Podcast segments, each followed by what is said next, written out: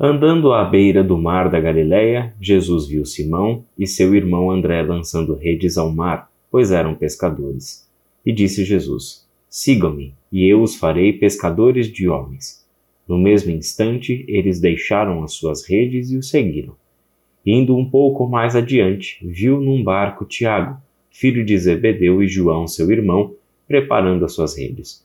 Logo os chamou e eles o seguiram, deixando seu pai, Zebedeu, com os empregados no barco. Se nós olharmos atentamente a maneira com que Jesus inicia o seu ministério, veremos que ele já, desde o início, mostrou que o seu reino via as coisas com outros olhos. Seu reino pensava a partir de outras categorias e encontrava nas pessoas valores que este mundo não era capaz de encontrar. Vemos Jesus chamando nesta cena os seus primeiros discípulos. À beira do mar, na praia, Jesus olha e vê pescadores. Homens como Simão, como André, como Tiago e como João.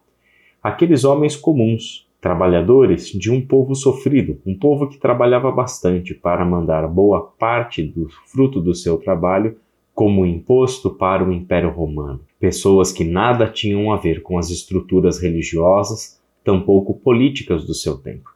Nenhum desses quatro homens, até onde nós sabemos, tinha qualquer formação acadêmica do seu tempo. Não faziam parte dos grupos religiosos do seu tempo, como fariseus ou saduceus. Eles não eram mestres da lei, não eram escribas. Significa que estes homens comuns pouco ou nada teriam a oferecer para alguém que trazia ao mundo uma mensagem cuja dimensão era tanto política quanto teológica, religiosa. Jesus vem ao mundo a anunciar a chegada do reino de Deus, o evento mais importante de toda a história da humanidade, o evento no qual culmina toda a história bíblica, toda a promessa e todo o plano de Deus para a vida do seu povo, povo bíblico de Israel, que alcançaria então toda a humanidade, incluindo nós aqui e as próximas gerações e até aonde esta história estiver contando os seus dias. E para este empreendimento extraordinário, Jesus começa a montar a sua equipe. E essa equipe começa com um grupo de amigos que eram pescadores. É fantástico pensar a maneira como Jesus ah, trazia a realidade, o plano de Deus. Subverte todas as nossas expectativas. Essa é a razão, inclusive, pela qual os fariseus, no início do ministério de Jesus, aparentemente gostam do que vem Jesus fazer. Suas palavras são muito profundas e a maneira de Jesus pensar a teologia, a lei, etc., condizia muito mais com o que os fariseus pensavam do que com qualquer outro grupo religioso do seu tempo.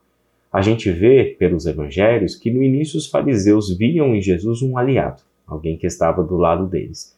Só que logo eles perceberam que Jesus tinha posicionamentos até mais radicais que rompiam com a maneira que os fariseus estavam acostumados a interpretar quem era justo, por exemplo.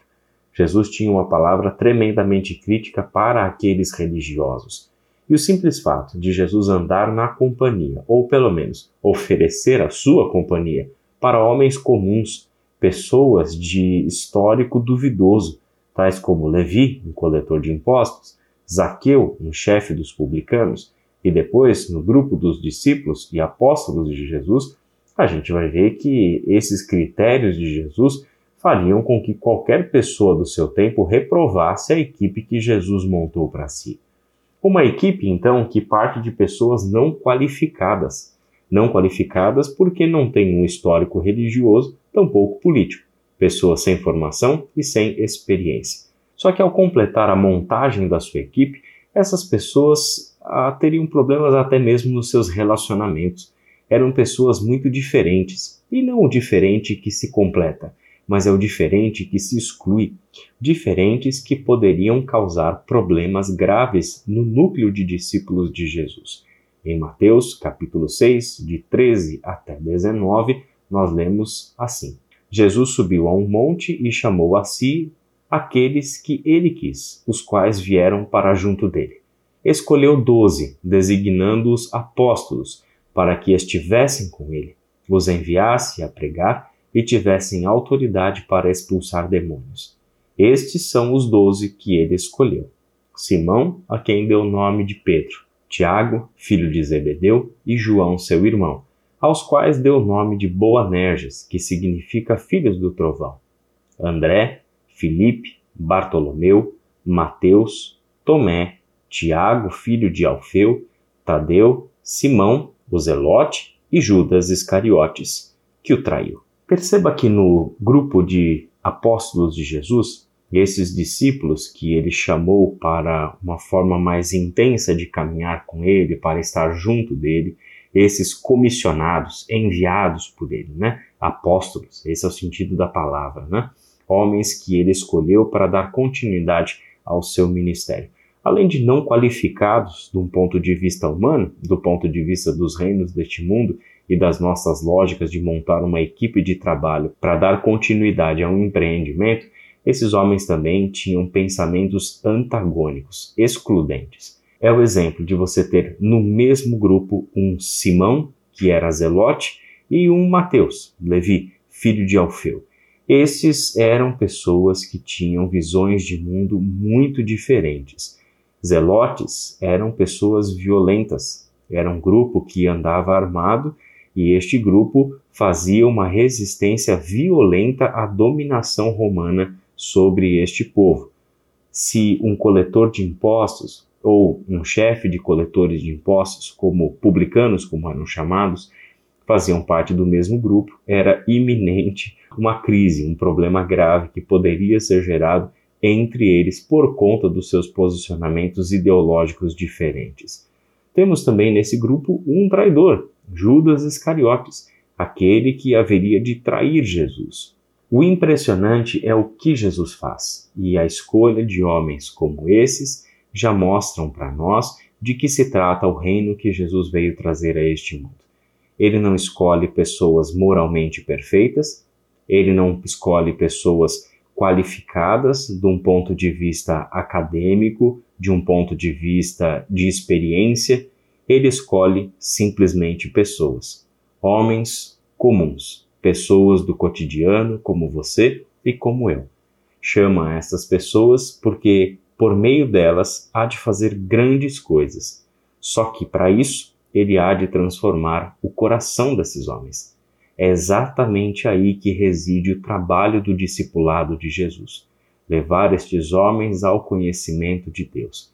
É exatamente desta forma que Jesus se descreve cumprindo a sua missão ao trabalhar na vida dessas pessoas, dedicando a esses homens o seu tempo, o seu cuidado, a sua atenção, o seu ensino, a sua preparação, para que fossem capazes de dar continuidade ao trabalho quando Jesus deixasse esse mundo. São estes homens, desqualificados aos nossos olhos e aos nossos critérios, que são entregues por Jesus ao Espírito Santo, para que os tomasse e por meio deles fizesse grandes coisas.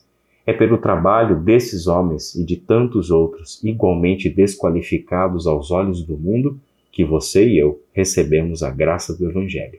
Se ele chegou até nós, é porque o trabalho realizado por eles foi tremendamente bem sucedido. Assim, nós, hoje, podemos descansar, que o Senhor Jesus olha para cada um de nós e sabe perfeitamente quais são as nossas limitações e quais são os nossos pecados, aonde há na nossa vida tendência para o erro e o que precisa ser corrigido. E é exatamente nisso que Ele está trabalhando. É exatamente para isso que Ele espera o nosso empenho e disciplina, para que seja possível termos um coração transformado moldado e preparado para toda boa obra que ele quer realizar por intermédio de nós. Assim como Jesus fez discípulos no passado, ele continua fazendo discípulos hoje.